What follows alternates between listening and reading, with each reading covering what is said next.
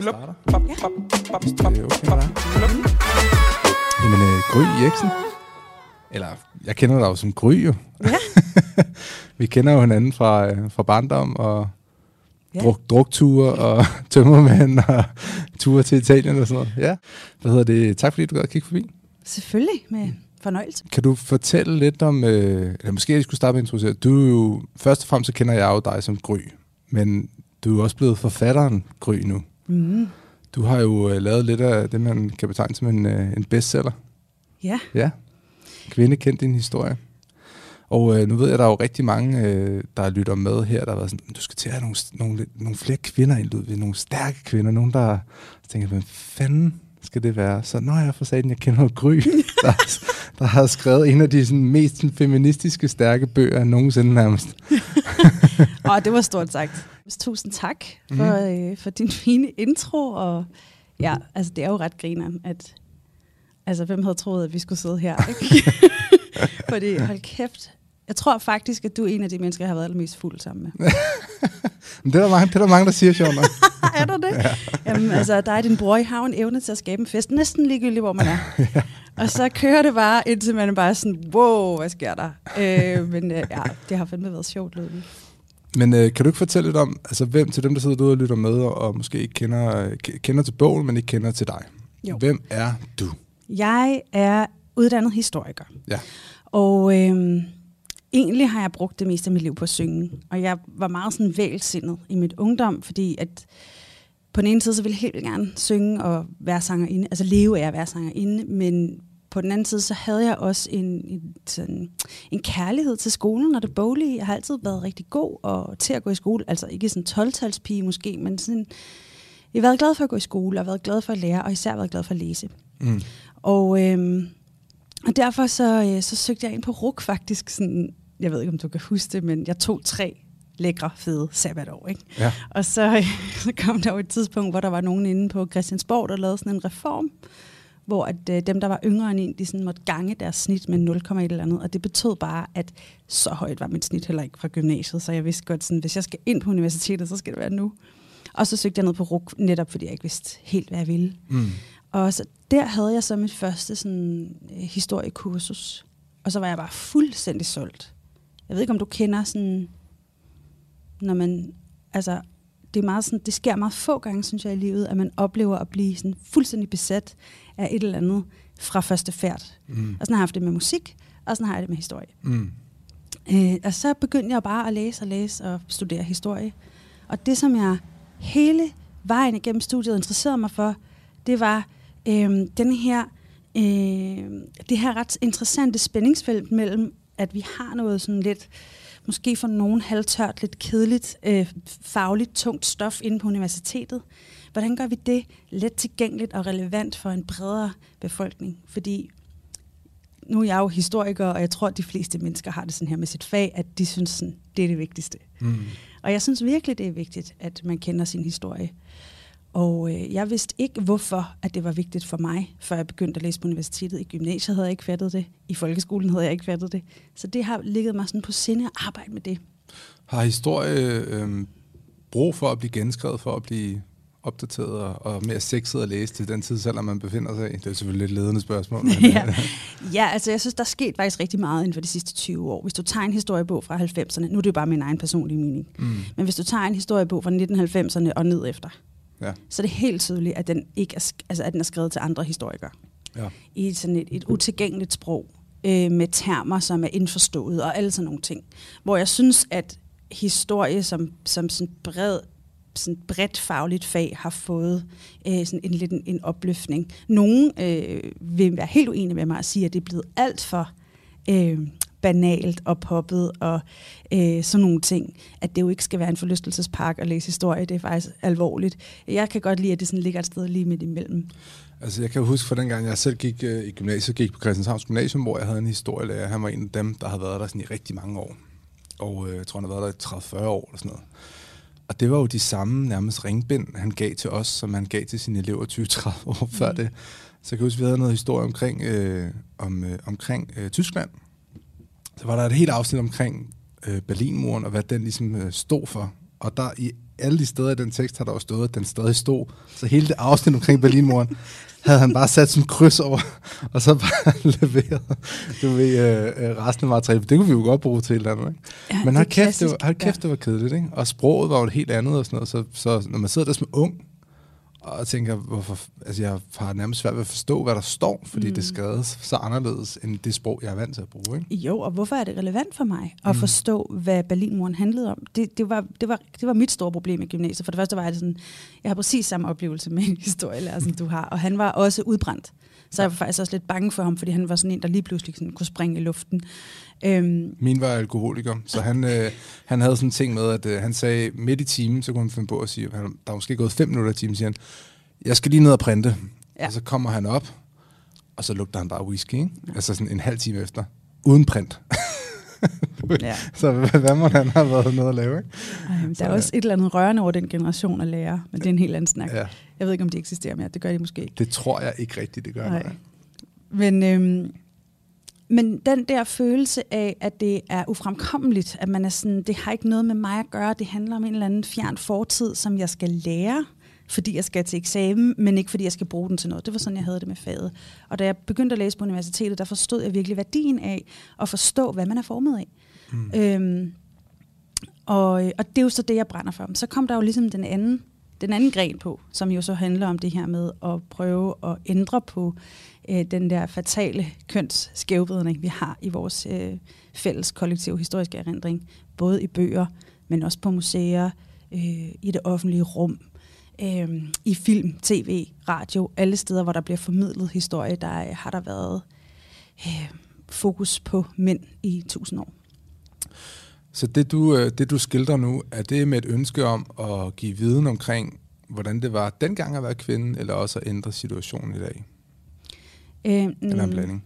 Ja, man kan sige, at jeg er i hvert fald enormt optaget af, at øh, hvis man skal forstå sig selv i dag og have en holdning til, hvordan samfundet skal se ud i fremtiden, det har vi jo alle sammen forskellige holdninger til. Så på den måde prøver jeg ikke at pejle nogen i en særlig retning, men jeg har et stort ønske om, at man skal være så velinformeret som overhovedet muligt, når man står og skal øh, have holdninger til mm. øh, især køn i samfundet. Bogen, bogen hedder jo Kvinde kendt din historie. Mm. Hvad, hvad er det, den består af? Jamen, det er øh, en bog, som indeholder 50 portrætter af kvinder fra Danmarks historien, øh, som fordeler sig i en tidsperiode på cirka 500 år. Okay. Og så er den inddelt i temaer, og det er jo også altså det, som jeg... Nu fortalte jeg lige, at jeg, jeg brænder rigtig meget for at formidle historie.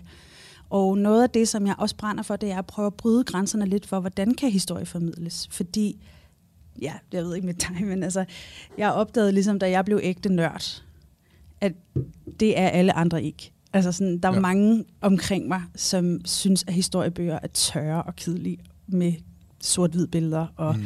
hvad der ellers er. Det synes jeg jo ikke, fordi det er mit fag, men det, det kunne jeg godt tænke mig at prøve at bryde lidt med det her med, hvordan kan en historiebog se ud? Øhm, så det første, jeg gjorde, det var at, at sige, at jeg vil gerne skrive i temaer og ikke i kronologi. Så det skal være menneskelige temaer, der udgør den her bog. Temaer, som moderne mennesker, øh, altså som er en del af moderne menneskers liv. Hvad, hvad er de til fælles, de her kvinder, som du skriver om? Er det, det er nogen, der alle sammen har udmærket sig, eller gjort det godt, eller, eller, eller hvordan? Det som, ja, det de har til fælles, det er, at de har, at de repræsenterer øh, øh, historiens udvikling på forskellige måder inden for forskellige tidspunkter. Mm. Og det er ret vigtigt at sige, at denne her bog er jo ikke sådan bogen om kvinders historie. Nej. Fordi de her portrætter er jo korte, og de er løsrevet fra hinanden, så de hænger ikke sådan sammen. Men det, jeg gerne vil vise, det er, at kvinder har været til alle steder, på alle, til alle tidspunkter. Mm. Og det her, de her kvinder så har til fælles, det er jo, at de beviser det. Øh, og der er både banebrydende kvinder, altså kvinder, som har brudt glaslofter og øh, sparket døre ind øh, i patriarkatet igennem tiden. Øh, men der er også helt almindelige kvinder med i bogen, fordi det er jo også det almindelige hverdagsliv, som vi er formet af. Mm. Så det er sådan en god blanding. Men jeg er optaget af at, og, øhm, at give så mange forskellige stemmer som muligt plads. Mm.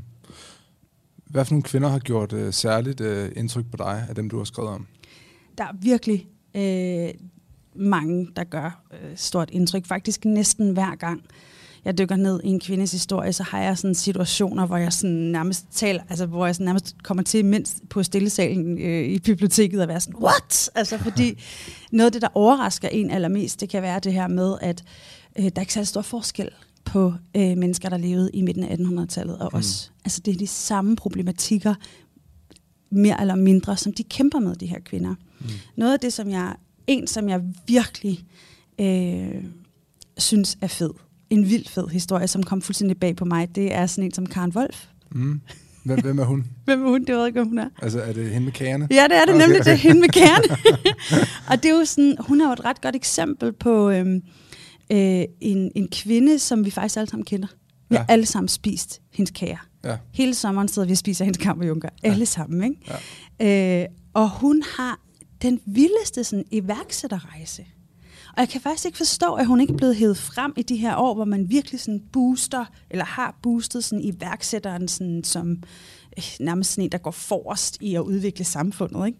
Men hun var jo en fattig bondepige, mm. født i øh, midten af 1800-tallet, øh, langt ude på landet på Sjælland, sådan femte barn af en fattig familie, som var nødt til at sætte hende i pleje hos hendes mormor og morfar, hvor at hun ligesom fra barns ben kommer ud og arbejder i marken og bliver mælkepige.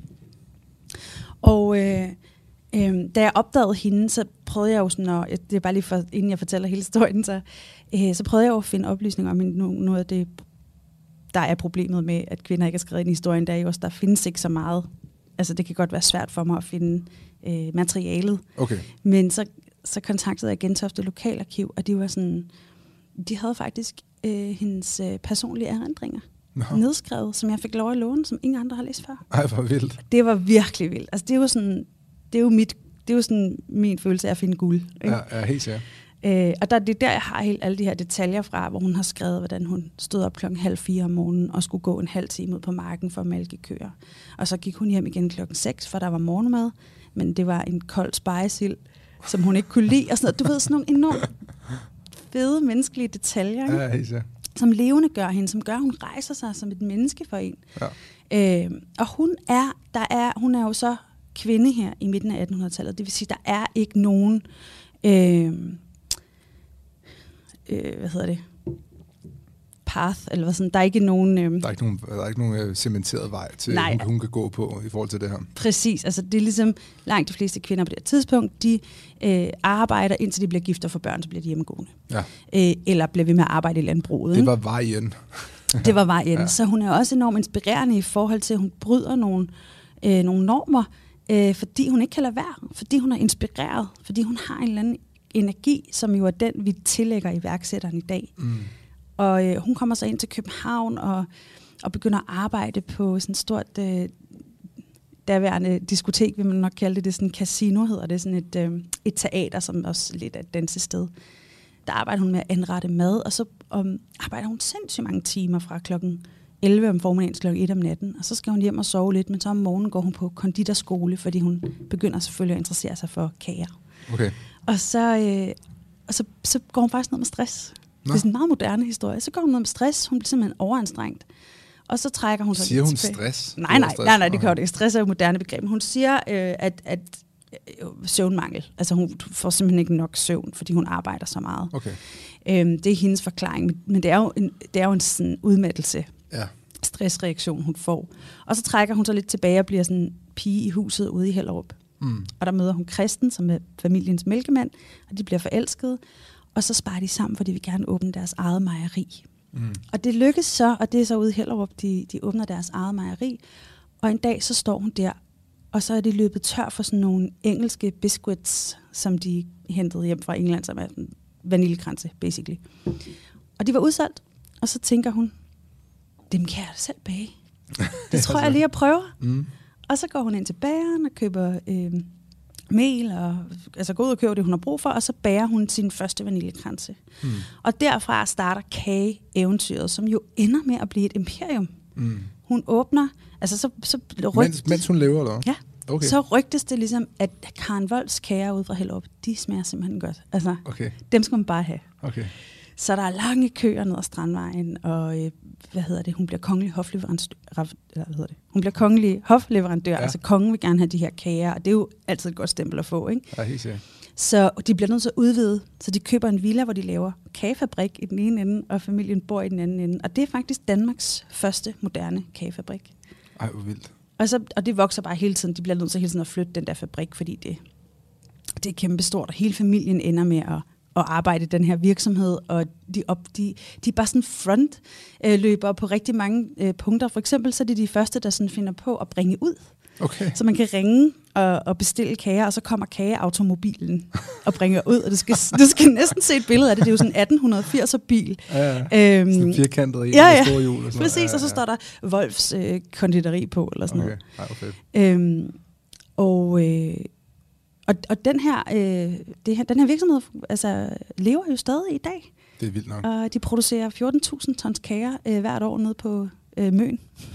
Hvorfor bliver sådan en historie glemt? Mm. Eller sådan, hvor- hvorfor får den ikke mere, og, og har den ikke fået mere opmærksomhed, før, før du ligesom slår til? Jeg tror, at øh, for det første, så har det noget, der har slået mig. Nu er det ikke fordi, at det er slet ikke Karen Volds egen skyld, Mm. at øh, hun ikke er blevet skrevet i historiebøgerne. Men øh, kvinder, altså hun har i hvert fald ikke sådan gjort noget for at fremhæve sig selv. Og hele hendes øh, erindringsmappe, øh, mappe, som jeg, jeg jo fik lov at låne, den starter med, at hun skriver, øh, jeg er, mit liv har jo ikke altså, nogen stor betydning, øh, men mine børn synes alligevel, at jeg skulle skrive noget ned. Så der er sådan, hun, hun synes i hvert fald ikke, at hun skal have en plads i historiebøgerne, hvor at mange mænd, altså sådan en som Titgen, øh, CF Titgen, som jo er, øh, hvad hedder det, var Danmarks første bankmand, og øh, virkelig stor kanon inden for handel øh, i, i Danmark, han har jo virkelig sørget for at blive husket. Ikke? Mm. Altså de bygninger, han har sat op, der står hans navn på, han har en statue, han, øh, han byggede Marmorkirken færdig. Altså Mm. sådan, han skulle bare huske. Så der, Ja. der, er sådan, der, der er kvinder opdraget lidt anderledes i den Ja, her ja. periode. Ikke? Øh, og så er der jo også det her med, at, øh, at en- historien er skrevet af mænd, om mænd og til mænd. Ja. Så Karen Wolf, hun, hun er jo faktisk i gang med sit kageimperium øh, i en periode, hvor historiebøger ikke, altså hvor kvinder ikke engang kan skrive historiebøger, de kan ikke engang komme ind på universitetet. Okay. Så hun er jo også ret, jeg ved ikke, jeg synes bare, hun er en helt sindssyg figur. Tror du, er det, noget, er det noget kulturelt, altså noget samfundsmæssigt, der gør, at kvinder ligesom skal have den her, ej, jeg holder mig lidt tilbage, og jeg har det bare fint her, hvor jeg har det. Det skal vi, altså sådan, har du også selv mærket den som, som kvinde, tænker du, at man skal være sådan lidt, Hmm. sådan lidt stille, og ikke for, selvfølgelig bor vi i sådan et jante, jantelovsland, så det er aldrig pænt, pænt at, at blære sig for meget, men er det, gælder det mere kvinder end mænd, eller hvad? Mm, ja, uh, det synes jeg faktisk er lidt svært at generalisere på, men... Ja. men Altså, nu er jeg jo kvinde, så jeg har ikke selv mærket det, men jeg har jo lige fået en, en datter her mm. Mm. for, for et års tid siden, og øh, det er jo i hvert fald noget, jeg rigtig gerne vil være ops på. Og sådan, hey, jeg havde blandt andet jo lige Gammeltoft inde og snakke her for øh, nogle uger siden, hvor at, at, øh, at vi snakker sådan noget som, som løn til kvinder. Altså hvor at, at kvinder har sådan en tendens til, når de tager til lønsamtaler, så, så vægter de arbejdet, og hvad kan man sige, det her kan man sige, formålet med arbejdet højere end lønnen Mm, hvor et mænd er lidt mere omvendte. De vægter mere løn frem for formål. Og så ender det med, at, at mænd ligesom også får forhandlet sig til en eller anden løn, fordi det er der, de har fokus. Ikke? mm. Tror du, der, der er noget der, der hænger Jamen, sammen? lad os tale om det, fordi det handler jo om, hvis man tager det konkrete eksempel, ikke? Mm. nu, du kan godt blive, at det bliver lidt langhåret, men det her med, at vi har en historie om os selv, Ja, det betyder noget for, hvordan vi er i verden. ja. Og det, der er problemet med vores historie, der er skrevet af mænd til mænd og om mænd i flere tu, eller i cirka tusind år, det har gjort, at mænd ser sig selv repræsenteret alle steder, hvor de kigger hen, så ser mænd sig selv repræsenteret i historiebøgerne på gaden. Og det giver sådan en underbevidst Mm. øh, følelse af, jeg har en plads her, jeg har værdi her. Og øh, det er helt omvendt, det sker for kvinder. ja. Så den her lønforhandlingssituation, som du nævner, øh, som Lee Gammeltoft fortalte om, den tolker jeg som, at mænd de ser, jeg har værdi for den her arbejdsplads, og Mm. kvinder ser, øh, det her arbejde har værdi for mig. Ja. Men hvordan får man vendt den fortælling der? Er det noget med, at jeg tænker vel, at, at historien bliver jo ikke, altså man kan jo ikke historien bliver jo ikke anderledes, medmindre man vælger at skrive den om. Nej. Og det, det er vel også lidt det, du har, har gang i, kunne jeg forestille mig. Ja, altså jeg, jeg betragter faktisk mit arbejde som enormt praktisk. Mm. Altså det er en enormt praktisk opgave, vi skal i gang med. Altså sådan, ligesom hvis man skal øhm, rydde op på sit værelse og, og, og, og smide nogle af de gamle ting ud. Jeg synes jo ikke, vi skal brænde gamle historiebøger, men det vi jo skal i gang med, det er at lære os selv at tænke anderledes. Og det gør man egentlig, synes jeg, meget praktisk ved at begynde at agere anderledes. For eksempel når vi navngiver veje, eller skal sætte en ny statue op, eller skal skrive en ny historie på. Så skal vi hele tiden holde os oppe på, vi har en tradition, som er tusind år gammel. Den er sindssygt svær at bare lige sådan vifte af skuldrene. Selv jeg har, altså, har svært ved det, selvom det er mit arbejde at gøre det. Mm. Øhm, øh, så det er, og derfor så har jeg det meget sådan, jeg er jo sindssygt glad for, øh, og stolt af det, jeg har skabt. Mm. Men jeg er også meget bevidst om, at det er altså ikke sådan noget, jeg kan gøre alene. Nej. Det er jo ikke sådan, at jeg går ud og siger, historien skal skrives om, og jeg skal nok gøre det. Altså, jeg siger, historien skal skrives om. Vi skal, vi skal simpelthen, når vi skriver historie øh, fra nu og ud i fremtiden, så skal vi simpelthen skabe mere nuancer, flere nuancer, mere diversitet, fordi det er vigtigt for vores øh, samfundsudvikling. Øh, så siger jeg jo ikke samtidig, at, at jeg skal gøre det alene, så prøver jeg at råbe alle mulige fagligheder op, som, som jeg synes skal have det her fokus. Og nogle gange lød vi, så tænker jeg, ej, vi er lige ved at være der. Der sker fandme meget, og uh, det ulmer, og sådan, jeg ser mange sådan tiltag, som jeg synes er fede og sådan noget, og så er der også andre dage, hvor jeg tænker, så ruller de lige abortlovgivningen tilbage i USA, og så synes mm. jeg bare, at vi er tilbage til nul. Altså, så Ja. kan jeg virkelig godt blive demotiveret. Hvad tænker du om, om sådan noget som, øh, når politikerne foreslår, at man så laver sådan faste normeringer nærmest imellem, hvor mange kvinder må der være i en bestyrelse versus hvor mange mænd og sådan noget. Er det så ikke en sådan skævvridning, fordi skal den bedste ikke vinde, eller tror du, at, at det er så kulturelt og samfundsmæssigt et problem, at man er nødt til at lave de her sådan regler for, øh, satser for, hvor mange procent kvinder versus hvor mange procent mænd må der være i forskellige sammenhænge? Mm. Altså kvoter er jo en sindssygt spændende diskussion, men ja, jeg går ind for kvoter. Mm. Og jeg gør, det gør jeg af to årsager. For det første er det, fordi vi kan se, at det sker ikke af sig selv. Der er jo rigtig mange, der siger, at nu har kvinder fået de samme rettigheder som mænd, kvinder har fået de samme muligheder som mænd, kvinder tager højere uddannelser end mænd. Øhm, Men mænd så det kom, men det kommer nok, så det kommer nok af sig selv. Ja. Og nu har vi bare sagt det i, hvad, 25-50 år nærmest, ja. og det kommer ikke af sig selv. Så så må vi ligesom se os selv og vores strukturer i øjnene og være sådan, okay, det kommer ikke af sig selv, vi må gøre noget konkret. Øhm, lidt ligesom med barselsreglerne, hvis man skal tage ligestilling den anden vej rundt. Ikke? Mm. Øh, det andet, som jeg synes er interessant i forhold til kvoter i bestyrelser på magtposter og sådan noget, det er, at man også skal huske, hvad er traditionen for at blive bedømt som en, der skal have magt. Mm. Hvis du, altså, der er en tusind år lang tradition for at sige, at manden øh, er nat- skal naturligt have mere magt end kvinden, fordi han er fysisk stærkere. Han er, der kan være alle mulige øh, gamle argumenter for, hvorfor kvinder ikke skal have magt. Ja. Og dem bærer vi stadig på os, også selvom vi går ind for ligestilling, også selvom vi øh, øh, synes, at øh, kvinder er lige så dygtige som mænd. Så skal man bare være opmærksom på, at man, er, altså man, at man hele tiden reproducerer de der historiske mønstre. Øh, så, det, så det handler også om mulighedsbetingelserne for overhovedet at blive vurderet på lige niveau. Og det er, der er vi ikke endnu. Gav det mening? Ja, jamen, det, det gør det.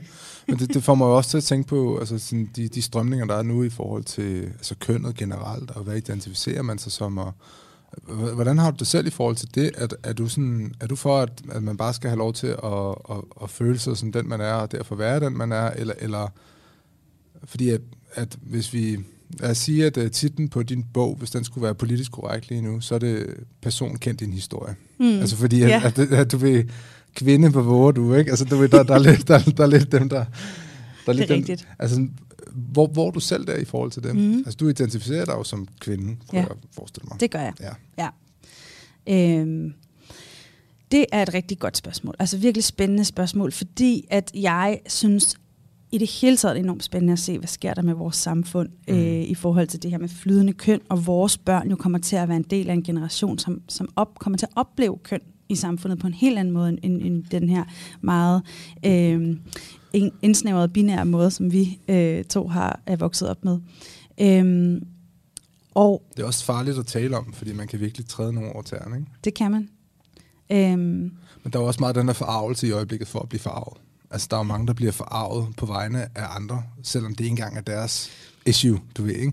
Så, så, det er jo, så den ligger der jo også, øh, tænker jeg. Altså, jeg er jo... Personligt så har jeg det sådan, at jeg synes, at hvis du føler dig som kvinde, så skal du have lov til at være kvinde. Hvis du føler dig som mand, skal du have lov til at være mand. Hvis du føler dig som guldråd, skal du have lov til at være en guldråd. Du ved Mm. ikke, altså du ved, er det ikke for at tale ned, men, men du ved sådan, du er, hvad du føler dig som, og det skal du bare øh, have lov til. Så længe, at man kan sige, at ens egne problemer ikke bliver påduttet andre. Øh, og der, det kan jeg godt, godt nogle gange sådan føle, at man, sådan, at, at man nærmest som hvid mand bliver udskammet, mm. øh, fordi man er hvid mand. Og og jeg føler, at jeg burde skamme over det. Jeg er i en situation, hvor at, altså du eksempelvis, øh, hele den der snak omkring MeToo, jeg har altid set kvinden som det stærke køn. Altid. Altså jeg har, øh, øh, det har altid været, de, de, de stærke mennesker i mit liv har altid været kvinderne. Så, så for mig er det, øh, og undskyld far, men du ved, hvad jeg mener. men øh, så, så, så, så, når, så, så, når, så, så når det her det, øh, ligesom opstår af hele den, den her MeToo-bølge, så jeg bliver sgu også lidt wow, altså fordi jeg ved jo godt, at mænd har, øh, har, har, har styret verden, og styrer verden, mm. øh, i høj grad nu også. Men jeg har svært ved at relatere mig til det, fordi jeg altid som barn og igennem hele min opvækst har set kvinderne som være, være de stærke i mit liv. Ikke? Mm. Øh, og det siger jo også noget om, at hvis man ligesom griber ind ved barns ben, jamen, så kan du rent faktisk skabe nogle mennesker, der sådan er sådan rimelig, ja, hvad kan man sige, ligekønnet øh, i, i, forhold til, i forhold til det. Ikke?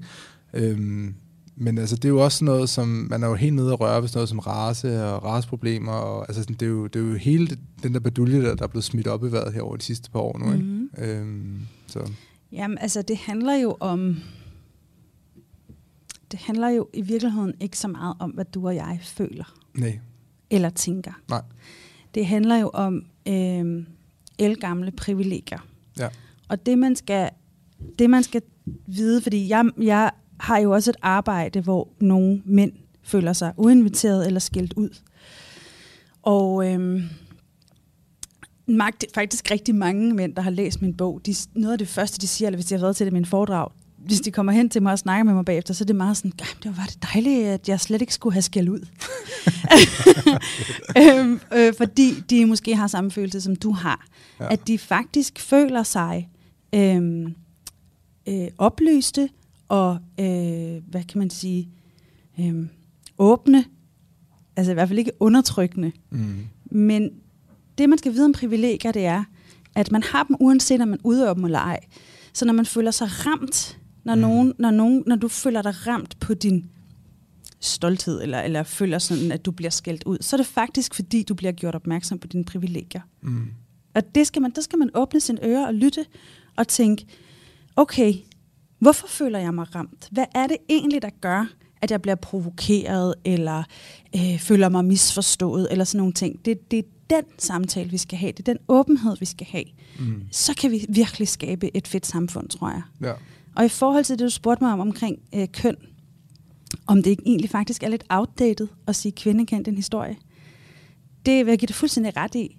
Men jeg har også samtidig, øhm, en, en, kan man sige, en, en, en, en, det er meget konkret det her med, at i historien, der var der mænd og kvinder. Den måde, vi har skrevet historien Lige på. præcis, ja. Altså, og der var også, der, der levede også transkønnet og sådan noget, men det er rigtig, rigtig svært at finde øh, dokumenter på dem. Det kan man godt.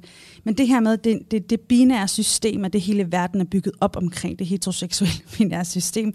Øhm, og derfor er det, synes jeg, det er vigtigt, at vi også anerkender, at kvinder er ikke en minoritet. Mm. Langt de fleste, eller hvad hedder det, over 50 procent af mennesker i hele verden identificerer sig som en heteroseksuel kvinde. Ja. Og det er helt vildt vigtigt, at vi ligesom sådan, øh, at, at vi, hvad hedder det, at man godt må skrive en bog, der handler om kvinder, samtidig med, at alt det andet også ruller. Forstår du, hvad Ja. jeg mener? Ja. Altså, når, når jeg øh, øh, tænker på din bog, så tænker jeg også over, at igen, det er en bog, der er skrevet i en tid, hvor der var kvinder og der var mænd, og der var selvfølgelig transkønnet, men der var to køn, der blev anerkendt til den tid. Så du spiller også ligesom på de præmisser, der var dengang, som, som, som, øh, som, som du selv siger. Ikke? Og det er lidt sådan, at du ved, jeg øh, ser lige nu. Men ikke desto mindre, så er det jo også en bog, der fortæller nogle fantastiske historier om personer, der har haft et køn, øh, som har haft det svært i Ja. en tid. Altså, og det er, jo, det er jo det vigtigste ved det hele, tænker jeg. Ikke? Altså, Jo, altså det... Jamen, og, og jeg, jeg ved ikke, om det kom sådan rent ind før, men det der med, at vi, øh, hvis vi gik direkte fra at skrive historiebøger, der kun handlede om mænd, nu siger jeg det jo også meget firkantet, fordi en gang imellem bliver der jo nævnt en kvinde i en historiebog, men det er meget lidt. ja. Øhm, til at gå direkte over i, nu skal historiebøgerne kun fyldes med øh, vores nye perspektiver på køn, så mangler vi ligesom en Mhm. del af historien. Ja. Øh, og øh, vi kan ligesom ikke, altså vi bliver nødt til at have, øh, hvis kvinder skal have en plads i historien, så bliver vi også ligesom nødt til at give dem det ja, selvfølgelig. meget aktivt og praktisk, i, inden vi begynder at diskutere køn, Mm. også oveni. Man kan godt gøre begge ting, ting samtidig, men det vil sløre os lidt for øh, den lidt praktiske opgave, jeg synes, det er. Og jeg ved ikke, om det giver mening, det jeg siger. Men Altså, hvad hedder det? Hvor tror du, vi er i kønsdebatten om 100 år? jeg synes, det er vildt øh, svært at svare på. Øhm, fordi faktisk, så det her med at gøre opmærksom på, at kønsidentitet ikke er så øhm, konkret, som, som verden er bygget op om, eller den vestlige verden i hvert fald, er bygget op omkring, det er der faktisk mange mennesker i løbet af, af historien, der har forsøgt at gøre opmærksom på.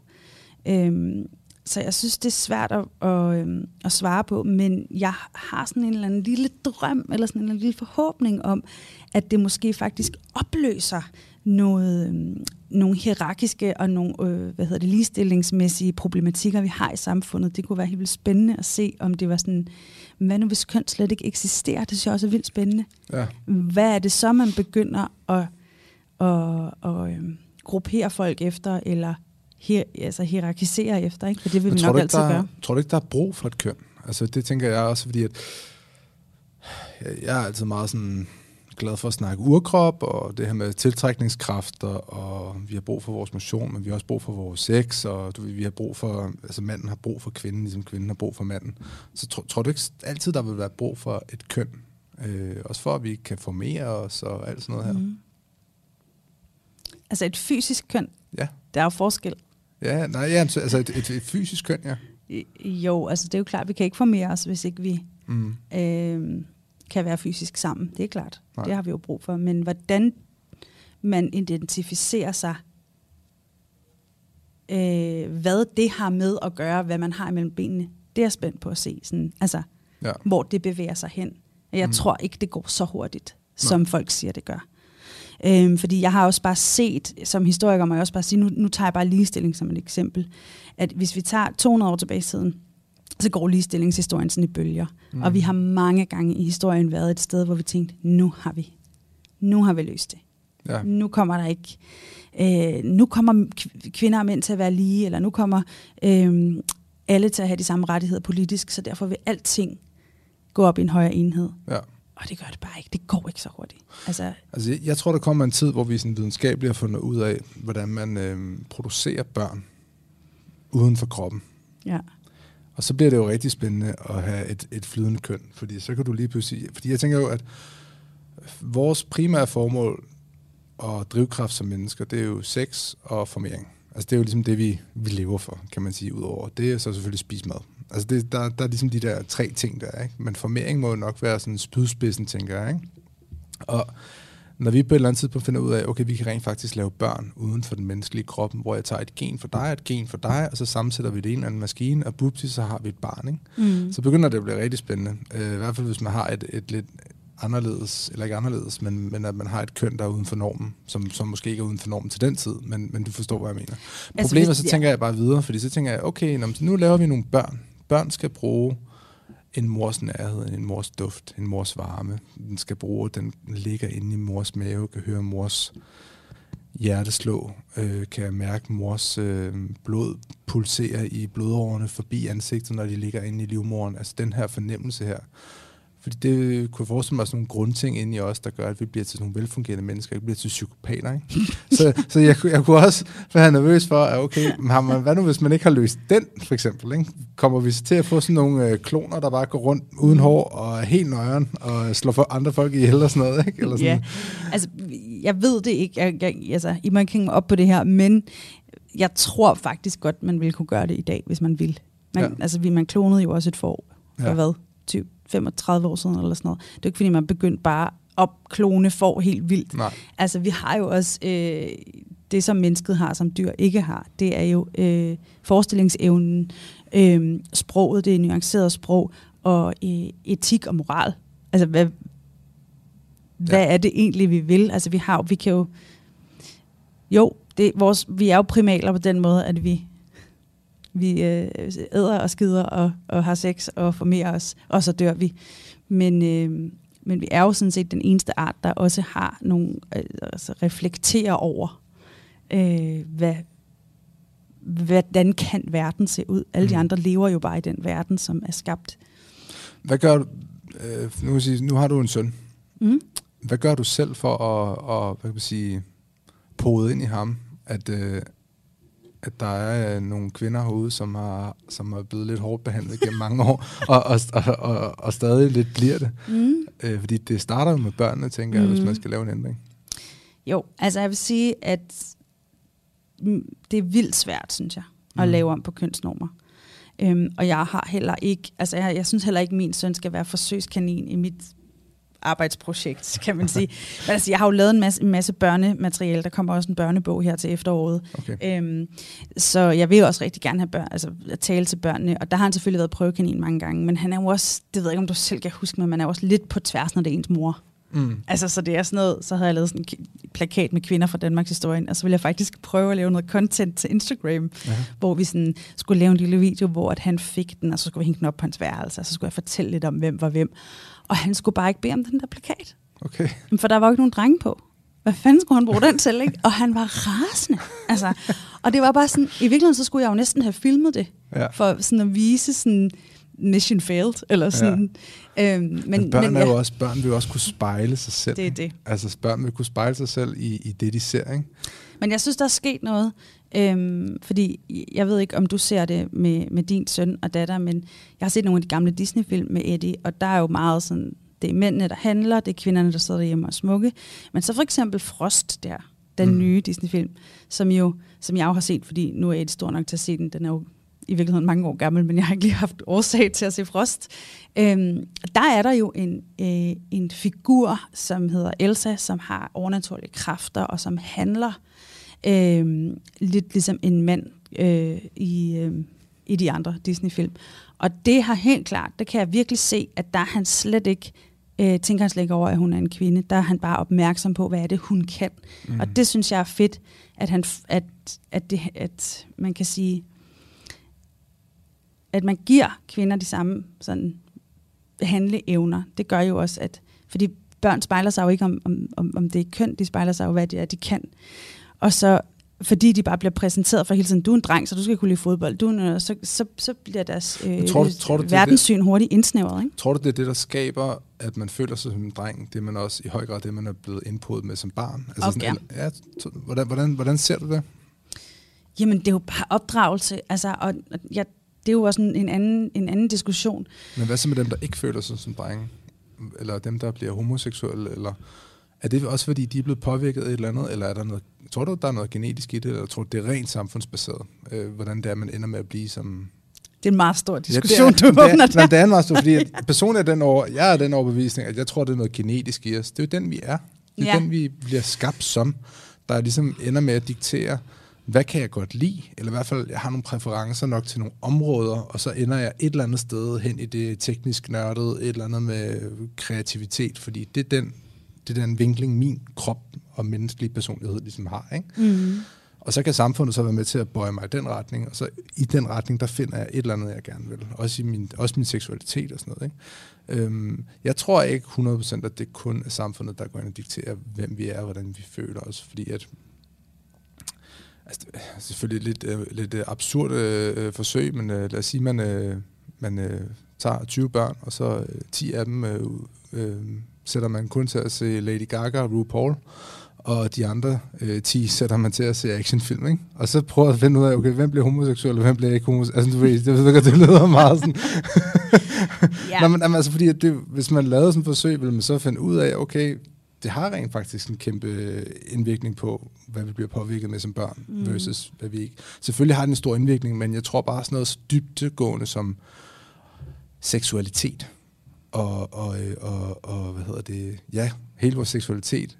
Jeg tror næsten, man er født med den. Ja, altså det er jo en vildt spændende diskussion. Men det er jo også en af grundene til, at jeg har skrevet min bog. Fordi, ja. Og det er også en af grundene til, at min bog hedder Kvindekendt din historie. Ja. Fordi kvinde, det, det er jo en direkte pendant til Kvindekendt din krop, som jo handler om kroppen. Forstå mm. din biologi, forstå din anatomi, så, så bliver du et friere menneske. Ja. Og, og der er jeg jo bare af den opfattelse, fordi jeg er historiker, at vi er skabt af biologi, ja, men vi er i allerhøjeste grad også skabt af kulturhistoriske normer.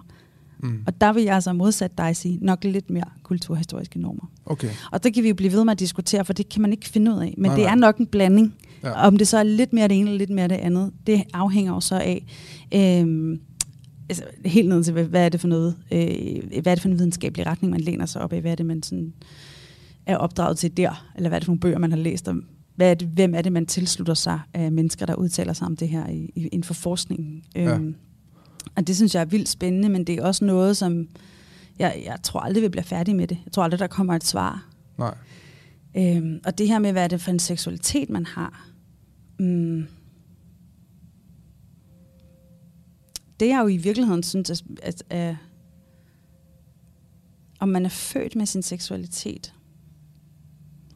Ja, det er, det er man måske, jeg ved det ikke. Fordi det, det, der jo også kan være i det, hvis man siger til folk, jamen, du er et produkt af, af samfundet, så er der jo dem, der er meget bevidste omkring sig selv og siger, nej, jeg er mig. Jeg er født, som jeg er, og har en stolthed i det. Så det kan man jo også komme til at trykke lidt ved, ikke? At være Jo, sådan, det er rigtigt. uh, her, fordi jeg, jeg føler virkelig, at jeg er den, jeg er, fordi jeg er født som den, jeg er. Og så, øh, hvis, hvis der er nogen, der kommer og sagde til mig, øh, Nå, men Ludvig, du, øh, du er sådan her, fordi at, øh, du ved, at øh, der er nogen, der har endoperet det ind i dig. Jeg er alt for stolt til at overhovedet, og, og hvad hedder det, alt for stolt til overhovedet at indrømme det. Så sådan, nej, fuck det af. Jeg, Ja, ja, jeg da mig selv, du ved, ikke? Jo, men du er jo skabt af diskurser i samfundet. Ja, Altså, det, og det kan du ikke sige dig fri fra. Altså, du kan ikke, men, men spørgsmålet er jo ikke, øh, om vi er skabt af samfundet. Spørgsmålet er, hvad er din egen agens inden for de rammer? mm, Øh, så det er jo, hvor meget er man styret af det, eller hvor meget er man ikke. ja. Altså, det, det vil i hvert fald være øh, der, hvor jeg vil sige, at det kunne ikke, du kan ikke sige dig fri for, øh, at du ikke er et produkt af øh, den kultur og det samfund, du er landet i. Fordi øh, Jeg tror, det er du simpelthen flasket op med, fra du blev kom ud af din mor. Altså, naturen har jo skabt to køn til at starte med, for at vi kunne formere os. Fordi naturen vil gerne have, at vi overlever. Det er naturen. Det er formere, blive ved med at overleve, overlevelse, overlevelse, overlevelse. Det er jo ligesom det, det hele handler om. Ikke? Mm. Mm. Men, Men naturen har jo også skabt dem, der er homoseksuelle. Eller dem, der føler sig som ingen delene. men de har man det, er fordi jeg tror, vi man skal passe meget på med det her med køn. Mm-hmm. Øh, på engelsk har man jo faktisk to ord for køn. Det har vi ikke i Danmark, og det kan godt mudre Ja, samtalen lidt. ja. Men øh, på engelsk, der hedder øh, sex, øh, your sex, det er øh, dit biologiske køn, og your gender, det er din, øh, hvad hedder det, det køn, du identificerer, som, identificerer dig med. Okay. Forstår du, hvad jeg mener? Ja. Øhm, fordi det er to Og forskellige det har, ting. Aldrig, det har jeg aldrig tænkt over, nej. nej. Fedt. Det er to forskellige ting. Altså, det er rigtigt nok, at naturen har skabt to biologiske køn, som når de går sammen, så kan de lave flere af samme art. Ja. Men de, nat, som du sagde, naturen har også skabt homoseksuelle. Det vil sige, at naturen skaber forskellige måder at have det på, mm. op i hovedet og følelsesmæssigt. Fordi i min optik, altså naturen er perfekt i min optik. Naturen er 100% i balance, og vil altid forsøge at skabe 100% balance. Så dem, der siger, hvis, du er, hvis du er født som homoseksuel, eller du føler dig som andet end kvinde eller, kvinde eller mand, eller noget imellem, jamen, fordi at naturen har skabt to køn. Nej, naturen har også skabt den, der føler sig som, Mm. altså som mand. Så, så hvad fanden er det, du snakker om? Ikke? Det giver jo ingen mening, det du siger. Så, så hvorfor har naturen så skabt dem, der føler sig som ingen delene? Og det må være en eller anden form for balance, der skal skabes her. Noget med noget overpopulation eller et eller andet. Så tænker jeg, at man, at man sådan... Ja, det kan godt være. Altså, man ser det også hos nogle dyrearter jo, Ja. at der er homoseksualitet. Det kan være alle mulige grunde til. Specielt hos pingviner. Ja, det er rigtigt.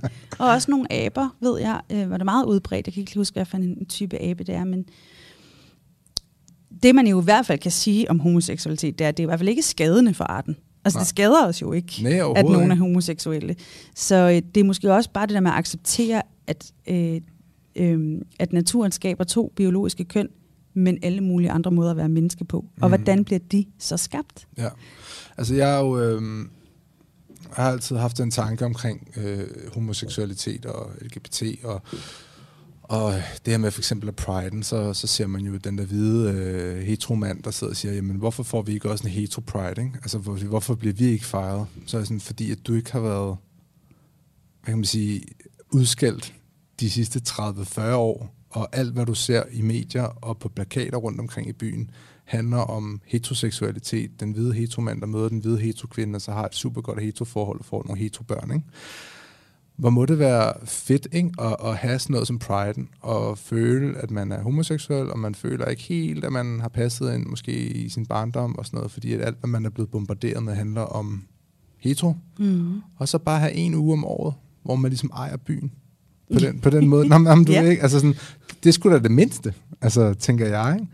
Men det er jo også lidt samme, øh, man kan sige, det er lidt samme ændringer nu, man ser også i forhold til, til kvinder, tænker jeg. Altså det her med, at sådan, øh, selvom I ikke er en minoritet, så har I måske følt jer lidt som en, en minoritet i rigtig mange år. Og det er også noget af det, du taber ned i, eller hvad? Ja, altså man kan sige, at... Øhm,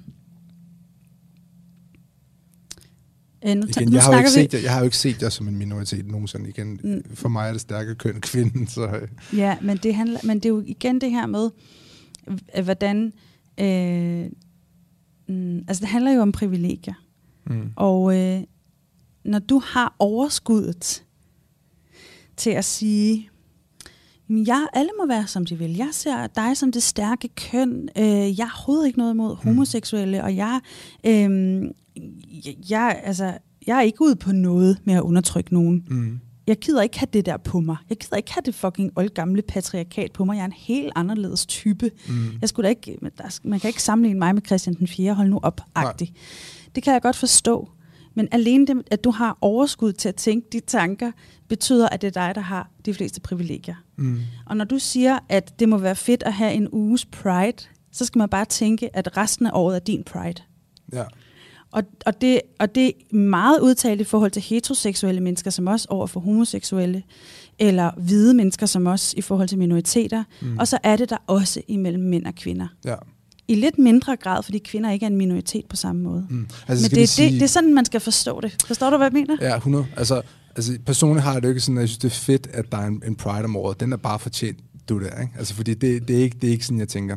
Det, det var lidt i sammenhæng med, at øh, hvad hedder det, de her typiske hvide mænd, man siger, jeg vil også have en, Ja, hetero, ja, ja. en hetero uge, hvor jeg kan gå rundt på gaden og klemme ud. Men det er og, det, jeg lige ved, sagde. Ikke? altså, de, har der- et hetero der- år.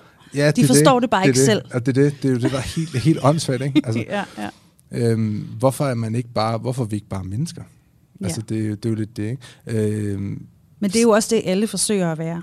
ja, Og grunden til, at vi skal have kampen for at skrive kvinderne ind i historien, kampen for ligestilling, kampen for homoseksuelles rettigheder, kampen for transkønnedes rettigheder, kampen for minoriteters øh, rettigheder, det er fordi, at vi ikke har, fordi man ikke bare kan være den, man er i verden mm. endnu. Og det er jo det mål, vi skal hen til. men hold kæft, det kan være forvirrende. Der er godt nok mange kampe, der skal kæmpes. Mm. Man, kan blive, man kan blive helt uh, udmattet. Ja, især hvis man er den, der skal kæmpe kampen, synes ja, jeg. det er det. Ja, det, er det. det er. Øhm, I din bog, der øh, øh, kommer du ind på nogle forskellige genrer af kvinder. Ja. Og øhm, vi har været ude i, i, i værksætteren med Mhm. Karen Wolf. Hvem er der mere? Åh, oh, jamen altså, hvor skal jeg starte, lød vi? Hvad for nogle genrer er du inde på? Der er iværksætteri, og der Ja, der er iværksætteri og økonomi, så er der sport, kunst, arbejde, øh, parforhold, øh, det at få børn, øh, uddannelse. Skal jeg se, om jeg kan huske min egen bog i hovedet. Jeg tror, vi har været hele vejen rundt nu. Øh, Hvad med i forhold til uddannelse? Hvem har, øh, hvem har gjort sig bemærket der? Jamen, altså, jeg, den allerførste kvinde, man kan læse om i min bog, det er Sofie Brahe, Mm. som er Tycho Brahes lille søster. Du har Okay. måske hørt alle. Ja, Tycho Brahe, nå okay, ikke? Ja. Der er du helt med. Mm. Øh, noget med øh, stjerner og øh, et observatorium på Ven og øh, øh, hvad hedder det, Cassiopeia, alle de her ting, som han øh, har været vendebrundet ind for. Var hun så selv over i den boldgade? Hun, øh, de to er jo opvokset i, øh, nu kan jeg faktisk ikke lige helt huske, om det er 14 eller 1500-tallet, så det må I lige have mig undskyldt. Men i hvert fald øh, på et tidspunkt, hvor universitetet var en helt ny ting i verden, og øh, det i hvert fald kun var mænd og drenge, der havde adgang til det her øh, videnskabelige rum. Mm. Og derfor kom Tycho Brahe, var, de var fra en adelsfamilie, det var selvfølgelig også kun adelsmænd, der kunne komme på universitetet. Og, og Tycho Brahe han kommer så på universitetet som 12-årig. Vil sige, det er en lidt anderledes øh, verdens, eller samfundsstruktur. Og begynder at læse astrologi, som er... Universitetet som 12-årig? Yes. Okay, var han sådan meget brainy? Eller? Nej, nej, hans forældre havde bare mange penge. Nå, okay. Altså det er også det, man lige skal huske. Men øh, han har selvfølgelig været et kæmpe talent, fordi han kom jo så langt. Øh, så, øh, så er der så historien om hans lille søster, som ikke havde adgang, men som havde en lige så stor videnskabelig interesse som ham. Mm. Og det, der er interessant ved hendes historie, det er, at hun faktisk bliver... Øh, man kan godt kalde, at hun var Danmarks første kvindelige videnskabskvinde, eller Danmarks første videnskabskvinde. Okay. Og, øh, men hun havde ligesom i de perioder, hvor øh, i den periode, hvor hun kunne forske, det var først efter hun blev enke. Okay. Og hun arvede det her gods, som øh, hun havde fået, eller hun giftede sig ind i, og så begyndte hun at lave eksperimenter øh, der. Og Tycho På godset? På godset, okay. ja. Og hun var meget interesseret i kemi. Ja. Øh, og, og også astrologi. Øhm, øh, nej, astronomi hedder okay. det. Ja. Nej, jo, astronomi. Ej, undskyld. Astronomi og astro- astrologi, det er... Astrologi, det er stjernetegn. Og det er stjernetegn, ja. Det er astronomi, det, lidt, det bliver meget langhåret. Åh, oh, ja, undskyld, jeg kommer til at sige helt forkert. Astronomi mener jeg selvfølgelig. Øhm, ligesom hendes bror er hun også interesseret i. Og han tager hende faktisk med, og tager hende ofte med, og tager hendes øhm, perspektiver alvorligt i sin forskning. Og, øh, men hun har skrevet fuldstændig ud af historien, hvor at han har fået en kæmpe plads, men faktisk var opmærksom på hendes talenter, og i øvrigt også, øhm, tror jeg, tog hende med, fordi han godt kunne se, at hun havde talent, men også fordi han synes, det var urimeligt. Mm. Øhm, ej, hvor kikset, jeg sagde astrologi. ja, det er også en varm fredag. Der må, være, der, må være flere, der må være flere kvinder at skrive om, tænker jeg. Kommer der en tor? Mm. Ja, ja, det vælter frem. Man skal ikke, det er også det, der er interessant ved det. Det er, argumentet er jo tit sådan, der var, er jo ikke nogen kvinder fra historien. Altså, det, det er jo også derfor, den handler om mænd. Altså, fordi kvinderne gik jo bare derhjemme ved kødgryderne. Mm. Og så gør man bare sådan her i overfladen, og så vælter det frem med Okay. sindssygt vigtige, betydningsfulde, interessante historier. Hvem, kontakt, hvem kontakter dig så? Øh, men, Er det sin familie og sådan noget, og siger, hey, min mormor, hun, øh, eller, eller hvordan? Eller? altså, mm, jeg er jo sådan en arkivnisse. Ja, Lokalarkiver er jeg meget på. okay. Rigsarkivet er jeg meget på. Øh, det kongelige bibliotek. Øh, så jeg går jo ligesom bare på jagt som en detektiv, faktisk. Okay. Ej, hvor fedt. Ja. Jamen altså, Gry, øh, jeg tror stille og roligt, jeg vil være at sige, øh, sige tak, fordi at, øh, du gad at kigge forbi. Og tak, Jamen. til, tak fordi du gad at tage en snak om øh, din bog, og køn, og kønskampe, og alt derimellem. Tusind tak, fordi jeg måtte komme ved. Det var et meget anderledes format. Ja, og så, snak. så ses vi til en øl snart. Nu diskuterer videre. Vi ses.